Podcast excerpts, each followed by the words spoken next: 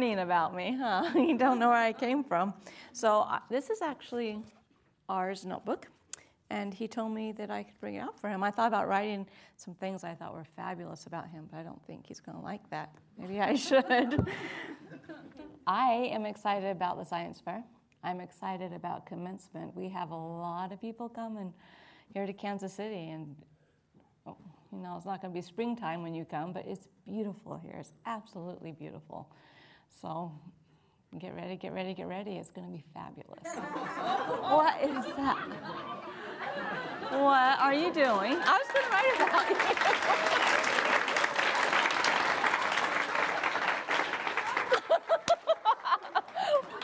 is it R51? Is it you? Is it really you? it must be because it, that smile gives it away. No. no. really? I did not know this was coming. No wonder you sent me out here by myself. oh, yeah. What are you going to teach us about?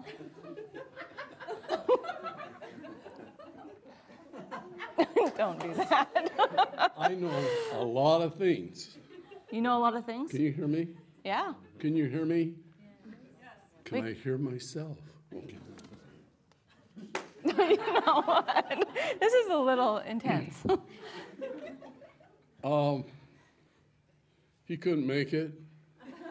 he couldn't make it. You know, he got tied up. What'd you do?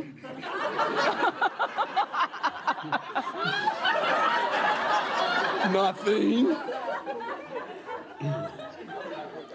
They, they want to be able to hear you more, so can I turn? Can I touch your microphone back? Um, They they want to hear me more. I think they want to hear you more. How's or you, that? Or you could just How's lean. that? I Can you hear me better. now? Oh, I feel like the real. Oh my. okay, I didn't expect this to ever happen in my lifetime. Are you mad at me? Is she mad at me? No, I'm not mad at you. You're quite endearing, actually. Oh, it's my hat. It's your hat. Uh, do you like my hat? I do. It's black and it's nice. And it's what? What do you like about it? It looks good on you. Watch this.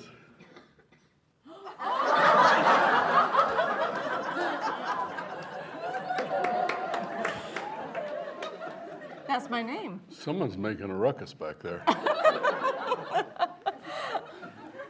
Oh no, that's not right. It's nothing. Three exclamation points. I love Peugeot. You do? Um, yeah, it's a little intense. R51. He's not very happy. I bet he's not. Do you tie him up? We, we should go get him. What'd you do? what is you guys? We better go we get better him. get him. I'm not going alone. Are we going together?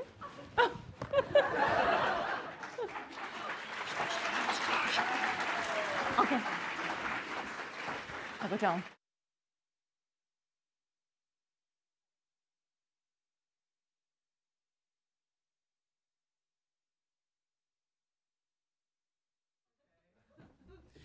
Hey, we're going to take just a minute and show you some previews of these amazing science fair projects that we're getting.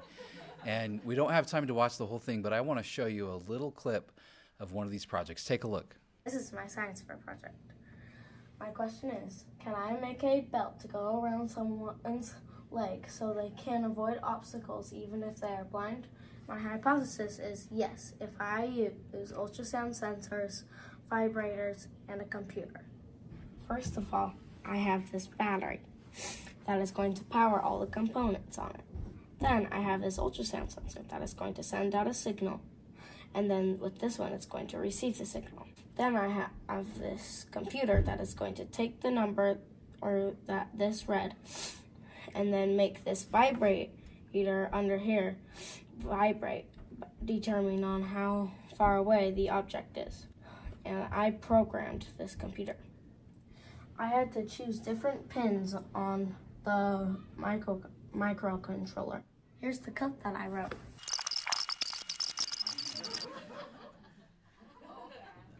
My brother is about to take me into an obstacle course to test my sensors.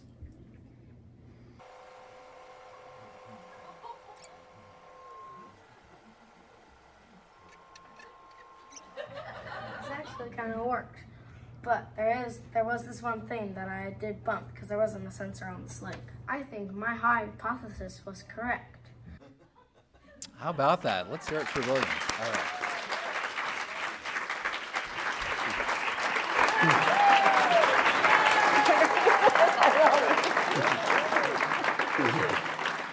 Fix your hair. What do you do to you back there? Well, you're welcome tonight too. today, whatever. Tonight. Tonight, today. Hey, Wow. we need to talk science, don't we? The people came here to talk science, Yeah. not incarceration or.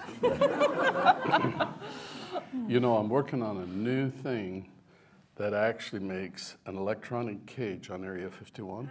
We need to do that. Yeah. to let him out of there? I'm, Uh. am shocked. Do you know about Delta? Mm-hmm. Delta. It's an airplane. You see that? Uh-huh. That is delta. Mm-hmm, and of course, I'm speaking from the perspective of the Greek alphabet. Delta. And I'm going to go ahead, since we're just talking science, and I'm going to make a delta T. To an engineer, that means something very important. Delta T means the difference in temperature. So if we start with an experiment that's at 70 degrees or room temperature, and then we do maybe some combustion or something, and it ends up at 200 degrees, then we would say the delta T, the change in T, is from 70 up to 200. All right? Mm-hmm. And that actually becomes very, very important. Important if you're going to build a hydrogen car important if you're going to generate power, if you're going to do electricity thing. So we're, we're here gaining knowledge in Acellus because we want to do real big things. And today we're going to talk a little bit about how real that is and how it works. What is temperature? It's how hot it is. It's how much you sweat. It's how cool it is. I'm pretty cool. Temperature really is a measure of how fast the molecules in the air are vibrating, or if it's water, how fast the molecules in water are vibrating. It's the vibrational energy. If you heat it up, they vibrate faster. If you cool it down, they vibrate slower. It's interesting if you can think of all of these little things vibrating they transfer energy to other molecules by bumping into them. And so a temperature will fill a whole container.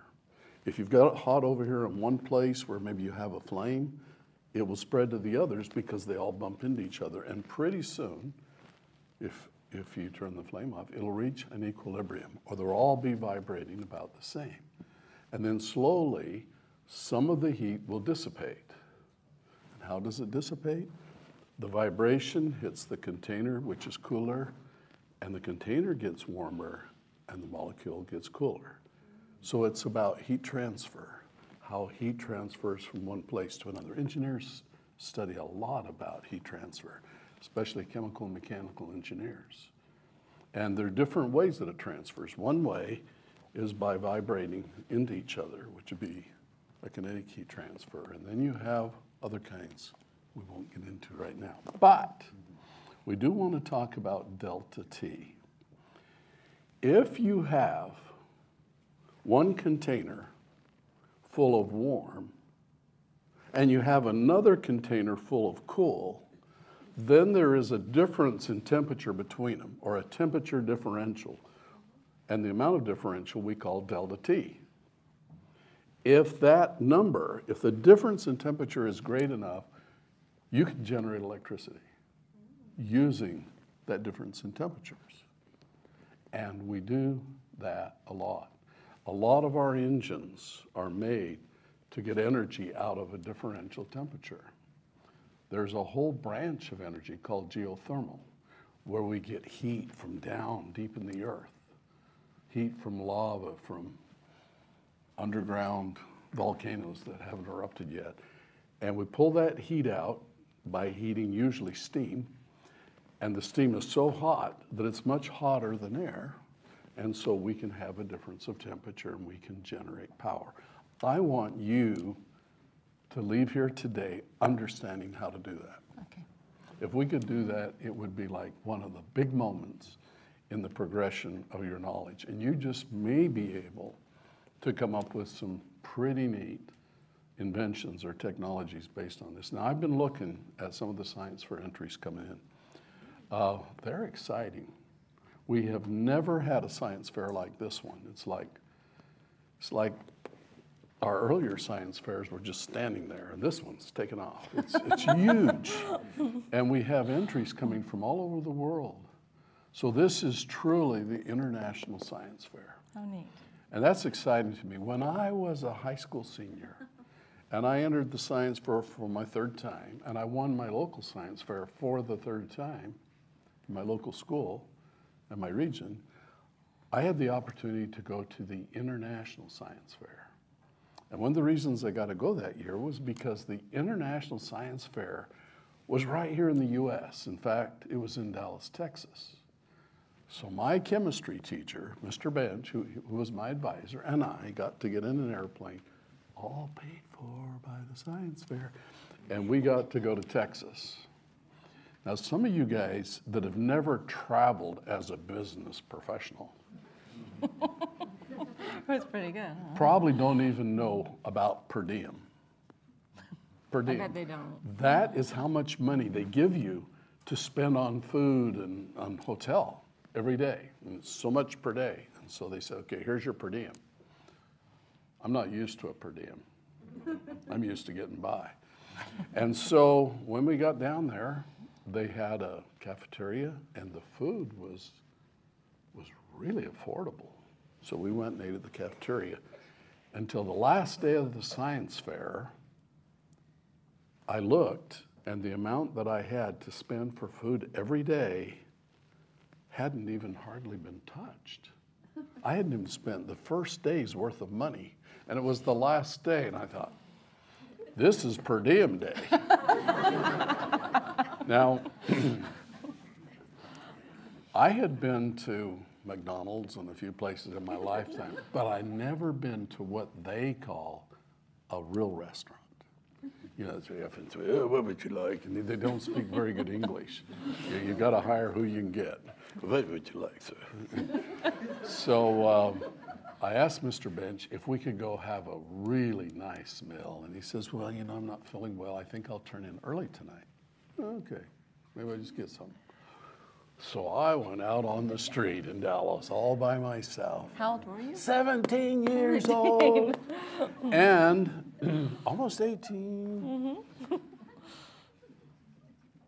I decided I was going to find the fanciest restaurant in Texas because I had per diem you did, didn't and you? I needed to deal with it. So I found this really fancy restaurant. The restaurant is fancy, and wow, wow. It turns out it was a French restaurant, but you know, I mm. know parlez-vous français. I didn't know, so I just went into this restaurant. Now later, when I got in the hydrogen car business and I started winning projects to convert hydrogen cars. I got a lot of projects from the French to do hydrogen cars. There's a company over there called Peugeot. Peugeot is the name of an auto company. And they paid me to develop a hydrogen car for them, and I got to go to France very often. And I love the Eiffel Tower. The Eiffel Tower was made by a great scientist, a guy that really uh, had a breakthrough in how to build structures strong, lightweight. The Eiffel Tower is very tall and very strong, and yet it uses very little steel. And he knew how to bolt thin pieces of steel together and make them strong. He's the same guy that made the Statue of Liberty. Did you know that? The Statue of Liberty. Now, he didn't make the outside part that you see, he made a tower inside to hold it up. And he did bridges and other things. Well, anyway, did you know that in the top of the Eiffel Tower, Eiffel, the guy, built a little apartment for himself? Did you know that? I didn't know that. I have a photograph taken in that apartment with our mentor. That means we're all connected now to the Eiffel Tower. Thomas Edison. They were up there having lunch, and it's a picture of Thomas Edison on top of the Eiffel Tower, and they were good friends. Well, anyway, so much for France. This restaurant was French, but I had not yet got a contract with Peugeot. I, I hadn't learned my 10 words in French. No. Do you want to hear some of my words? would love to. Oui. Yes. You know what that means? means yes. I don't remember what it means, but I know that's French. Anyway, oui, I do remember. Yes, yes. But I went into this restaurant and it was really fancy. And I was, you know, in my science fair clothes, but they let me go in, this fancy table. That gentleman that doesn't speak very good English, Monsieur, Monsieur, he came and pulled my chair out so I could sit down. I was like top drawer guy. I won the science fair. So anyway, Yeah, that's pretty good. this was going to be the experience I'd waited for my whole life. I am going to find out what the really ritzy people eat. And so they brought out this great big menu, pulled it open. Would you like to see a menu, monsieur? Yeah. And he brought it. There wasn't one word on that menu I could read except for the word menu. It was all in parlez-vous. And so I started going through and I thought, maybe I could ask him to translate for him, but I don't know. He probably doesn't know the words in English. Um, so I decided, you know, you have to maintain a certain level of dignity in a situation like this. So, That's And he brave. looked. That's really brave. oh, this is- Really brave. Oh, that's wrong. He did not write it down. A good French restaurateur, waiter, never writes it down. Always remembers it, They do, don't they? more or less accurately. No, they do. They, they, they can They memorize the whole table. yeah. Okay, yeah. okay, yeah. And uh, I thought, man, I got quite a bit of per diem. I said, You didn't know what you were doing. okay. okay. and then over on this side, there was a bunch more, and these were more money. And I'm sitting here doing math. Let's see how much money have I got. And a quick number. I can afford this. Hmm. Wonder what that one is. Nah, I think I'll go for this one. You so- really did this, didn't you? Well, it sure was an R51, I'll tell you. so anyway, he went out, and I thought, man, I'll bet I got a big steak or chicken or, oh, this barbecue maybe. So much pressure. But in a few minutes, he came back, and he had a beautiful, pure silver bowl, great big one. And he came and he set it on my table. Well, We're going bowling a big, beautiful silver bowl with a silver ladle. And then he took this beautiful little bowl, put it in front of me, picked up my napkin, handed it to me. and he lifted the lid off the bowl. It was soup. You ordered soup. I'd, I'd had soup before. soup! This is not filet mignon. I didn't know what mignon was. I should have. this is not steak. This is soup. Well, but it's probably very good soup. So he put some in my bowl. Thank you. Put the lid back on. It was pretty good soup. I could have had anything. I should have known. So I ate it. I was starving. I ate it all. I was still kind of hungry. And he came back. And he opened it up and he got me some more. It was a big bowl. Huh, huh. Thank you. How do you know I was still hungry? I learned years later in France that if it's enough, you don't eat it all. You leave a little bit. That's enough. Hey, say, stop, shake it. But I was pretty hungry. When he put the third bowl in, I said, okay, you know, I'm all souped out.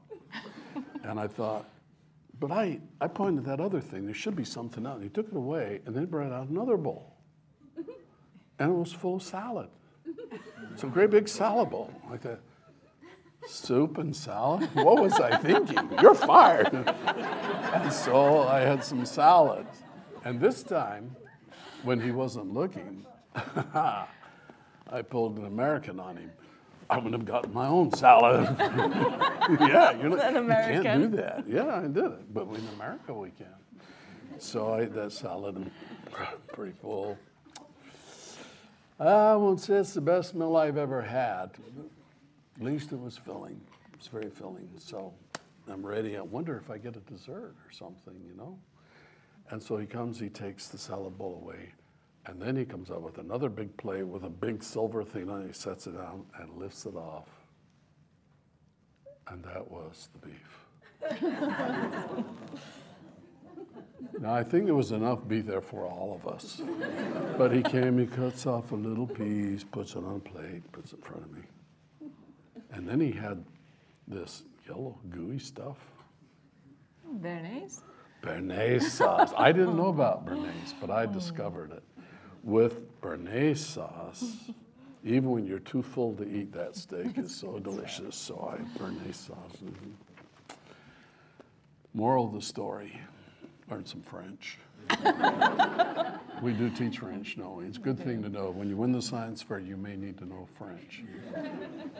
I am amazed at how much your life changed when you're empowered with knowledge and even with the ability to gain knowledge. I, um, I think about these little demonstrations that I want to show you here. I'd love to And I, I really, I think there's something very interesting. Does that look like a windmill to you? Yeah, there it is. This is an engine. It's called a Stirling engine. A Stirling engine's named after the British guy that kind of invented these. But, you know, some cars run on gasoline, some run on hydrogen, some on diesel, some run on electricity.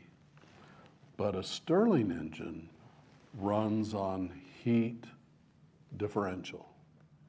All you need is warmth, and it'll make this thing run. And what it does, it's got a little piston that goes up and down here, and in the bottom you have a piece of aluminum that gets warm. It radiates the heat, makes the air expand, pushes the piston. Then you have a little valve that's actuated here, and as the valve goes up and down, it lets the air out, and then it does it again and again and again. So you can actually get rotary motion just by having heat. It's a miracle, but I have some heat. This is a thermos. Oh, see I if it's see the still warm. steam. Mm, it's not too warm. It's a little warm. Oh. Okay. so here's some heat. Excuse me. And here's a cup. This is a special cup. It's hard to see maybe, but it has an outer cup and an inner cup. And because of that, it's insulated. So if I put some heat in there, it won't burn my fingers out here. You go ahead and dump a little bit of this water that's in here out. Okay. So I'm going to fill this up with warm water. Can you tell that's kind of warm? Mm-hmm. Ooh, yes. See that steam coming off of it. It's kind of warm. Mm-hmm. So, all I have here is some warmth, some heat, hot water. I'm going to put our little Stirling engine on top of here like so. Okay, so now the heat that's in this warm water is going to rise and gradually it's going to get this bottom layer of aluminum warm.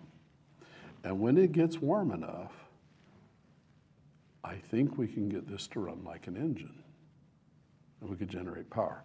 So delta T, the change in temperature of this warm water compared to the temperature of the air in this room can do work for us. Stirling engines were used on the Voyager spacecraft, the craft that's still going way out there in the far space because they could collect heat from the sun and use it to power the Stirling engine. There's also a large Stirling engine, which is being used in California to run thousands of homes, and the only input to it is heat. It's a way to catch sunlight, put it to work. So Stirling engines are very interesting. Let's see if I can feel any warmth on this bottom plate. Well, it's not very warm.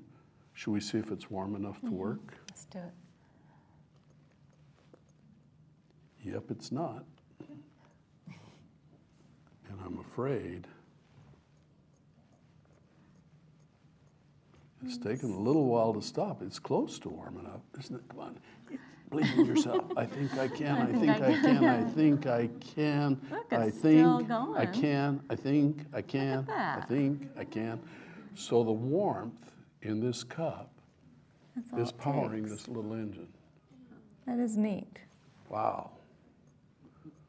So we have just invented a new use for coffee. don't don't drink that. it. Use it to power your, your cell phone. Right? Powers people, powers cell phones, powers Mm-hmm. Powers ladies, powers ladies. cell phones. Too. Cell phones too. All right. I just happen to have here another Stirling engine. This one is a little more advanced. Here it is. On this end, there's a little glass tube, like the bottom of a test tube. And underneath it is a alcohol lamp. So there's a wick, and I have some alcohol in here, so I could light it, and I get a little teeny flame like a candle. And that heat would go up and heat this glass. Then the heat from the glass would go into a piston, whoops, piston inside here, and push it down, and then it would vent out the top. We got a little valve up here, and it has a, a pulley that will turn this wheel, which is hooked up to a little generator and a little teeny light that maybe we can get to come on if we could get this hot enough. We need a differential temperature. Right now, the temperature of the input is the same as the temperature of the output, and as you can see, it's not running. So I happen to have a source of excitement, also called a lighter. And I'm gonna see if I can light this little alcohol lamp. Did it light? If it lit, then it would be getting warm. If it didn't light, it wouldn't be quite as impressive. There we go. Can you see a flame? It's such a little flame, it might be kind of hard to see. In fact, I think we might have, no, it didn't light. I think our wick is dry. That ain't good. Mhm. So we'll just kind of doctor it up here a little bit. That's not dry on the other side, is it? There's a little bit of alcohol on it now. Okay. A little bit of alcohol on R1 too. Okay, here we go. Try again. How did it light? Yep. Yeah, an outlet. So that's starting to get warm. Meanwhile, our drink is still powering. I know, it's this engine. Isn't that something? It is something. The heat that is in that can, just the warmth, is generating power to turn this engine because there is a differential temp temperature. You can see the little piston going up and down, up and down, It up and is down. neat. If I got like that, man, you could really see it. Look at that. Mhm. I really like that. So the air's expanding, pushing it, and then it vents out. There it is. Okay, this one ought to be getting warm. Maybe give it just a few more minutes because I want that glass to get nice and warm. Now there's a big differential temperature because this flame is actually a lot hotter than this water. And we still have the same temperature in the room. So the differential temperature, the difference between the two, is much greater. So this should be able to go faster than that. This should have more power. And that differential, the difference in temperature, is what scientists call delta T. And I like to get people that work with me used to the terminology of delta T because we use it all the time. It's used in formulas, et cetera. Should be warm by now. Should we see if we can get this started? Doesn't go that way. What about this way? Doesn't go that way either. Well, look, it's doing its magic. Now, if you notice, we're actually generating some electricity here.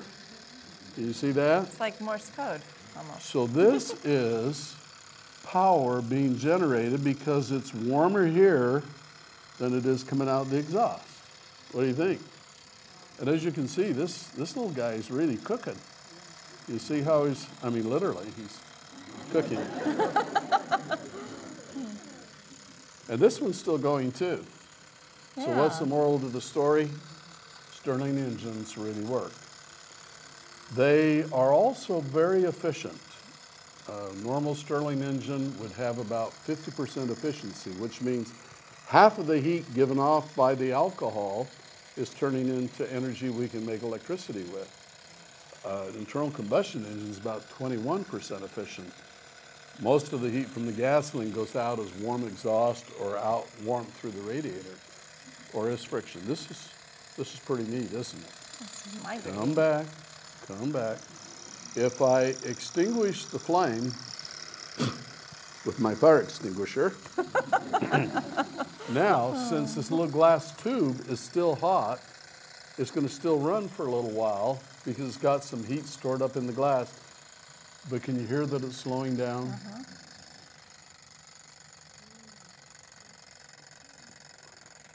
A difference in temperature can do great things. Some people are expor- experimenting with the temperature of water at the top of the ocean and the temperature at the bottom.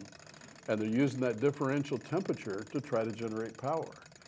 Some people do it with geothermal, which is where water is very hot. In a steam engine, that's really what we're doing. We're using the differential temperature, which we make with a flame. So, delta T, the difference in temperature, and yep, there we go, there it is, right there. The difference in temperature can be put to work to do things for us. And I think that's really fascinating. Now, like I say, these are about 50% efficient, but it's possible that we could make devices that are much more efficient. And of course, that's where we go. My hydrogen electrolyzer slash fuel cell has been tested in the fuel cell mode at 93% efficient. To do that, we had to take a 10 kilowatt fuel cell and run it for about four tenths of one kilowatt. So we had to re down power it, which meant we lowered the current density, but it still was able to show very, very high efficiency. Efficiency is so much of what counts in energy. Uh, for example, if you had a car that instead of 21% efficient, it was, say, 42%, on the same tank go twice as far. Diesel engines are more efficient than gasoline engines. And for two reasons. One is diesel engines have a higher compression ratio, so they are able to get more of the energy out of the fuel when it burns. And second, they don't have a throttle.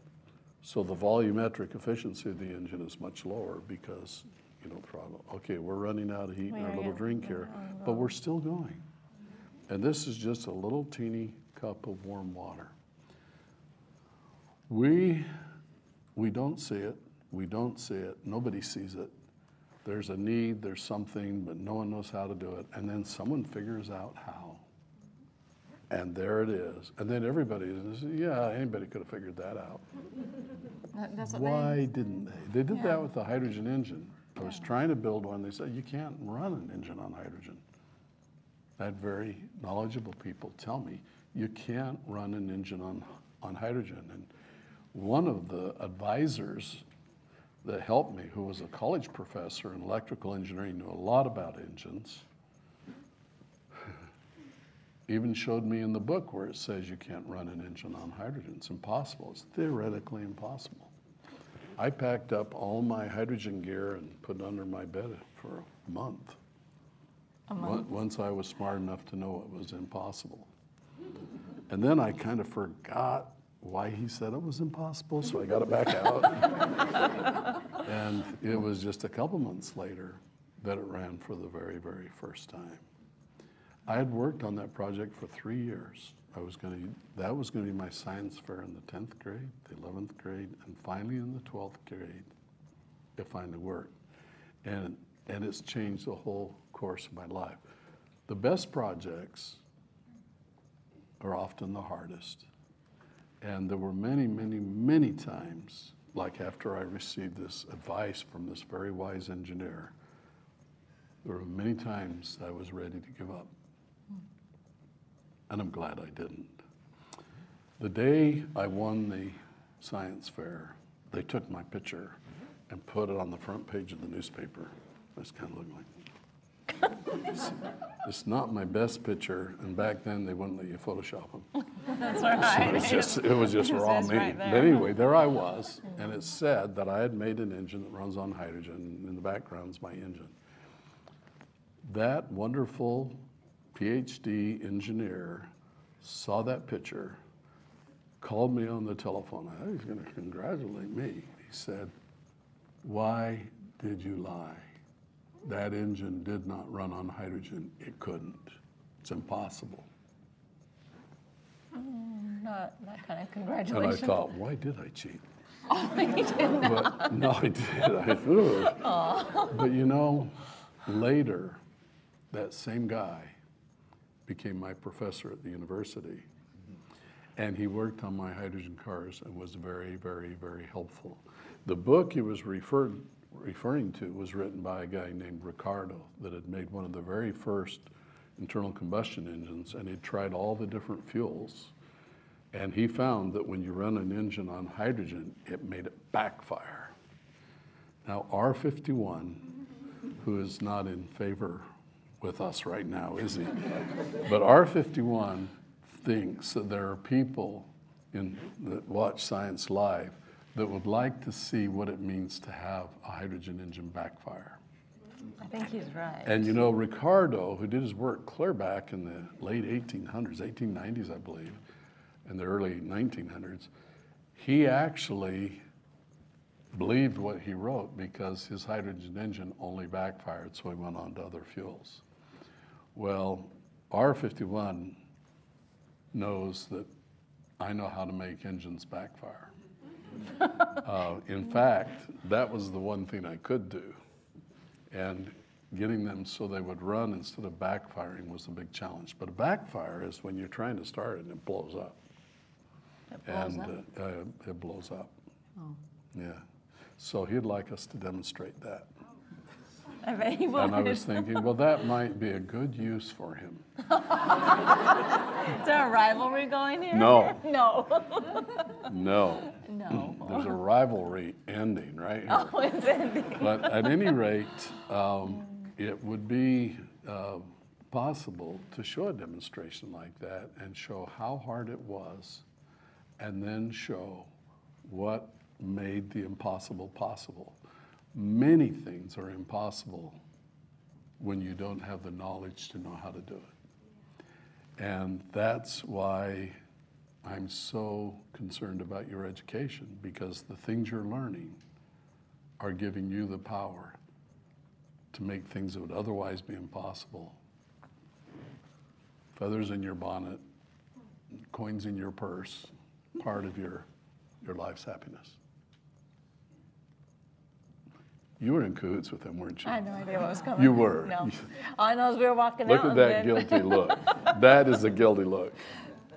We will talk later. Yeah, we will when we talk later, offline. won't we? For the rest of you that entered the science fair, thank you. I'm so excited. It's going to be a lot of fun to go through those. And uh, this science fair is a turning point. We have the new award from the from the U.S. Navy. Uh, we have, The army too. I mean, from the Army. We have the other award from the Navy. The Navy already had a award. The Army has a brand new one they invented for our science fair. And I think a lot of the companies are starting to look at these. What you do well in the science fair just may open the door for you to get a job. For me, it gave me a scholarship, a full scholarship to the college of my choice, and it gave me the opportunity to start a business and launch a career. So it's worth the effort. So keep up the good work, study hard, and we will be back to you soon. We have the graduation ceremony coming up on May 29th uh, here in Kansas City. A lot of people will be coming here, and we will be broadcasting that. So if you uh, haven't seen that, are we going to broadcast that on the Science Live channel? Can we do that? Uh, that's our big channel. Uh, we have over 10 million people that tune into this channel. It'd be fun to make this available to all of them. Uh, so we'll have our Sales Academy graduates. And if you haven't ordered your cap and gown, you better get one if you're going to come. And if you're not going to come, some of the students who have graduated are ordering their caps and gowns so that they can do it at home and they'll send us a video of them getting their diploma at home. And we'll send you the diploma and then maybe you can get someone that you really respect, like your parents, to present it to you. And then we'll let you post it on the Casella site. But it's exciting to see you achieving this milestone in your lives. And the diploma is neat, it will open doors. But the knowledge you're gaining, getting that diploma, that's what's going to make you great. Look, it's still turning. I'm impressed with that amount of mm-hmm. energy and that. Yeah. It's neat. that is what we call a cup full of energy. See you next time. Thank you.